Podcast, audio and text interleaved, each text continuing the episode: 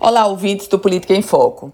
A semana começa em clima de expectativa e com pelo menos um assunto que a gente sabe que vai pautar o noticiário político.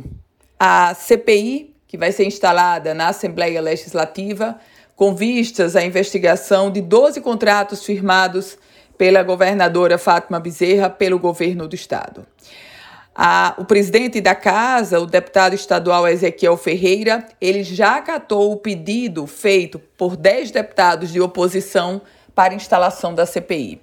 O próximo passo agora é definir os termos, ou seja, quantos membros estarão integrando a CPI da Covid-19, a comissão parlamentar de inquérito que vai investigar os contratos firmados pelo Executivo Estadual. Aliás, por falar no Executivo, o governo do Estado divulgou uma nota, uma longa nota, e conclui dizendo o seguinte: que o governo reafirma o seu compromisso inegociável com a vida, o respeito à ciência e o diálogo que imprimiu desde o início com os demais poderes do Estado e a sociedade.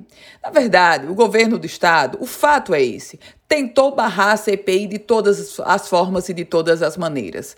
Mas o governo Fátima Bezerra nunca se preocupou em pavimentar de forma muito sólida a sua base governista. Tanto assim que, com 10 deputados, a CPI da Covid-19 vai ser aberta, sim, na Assembleia Legislativa. E, invariavelmente, quando a gente fala sobre esse CPI, fala também sobre desgaste de gestão.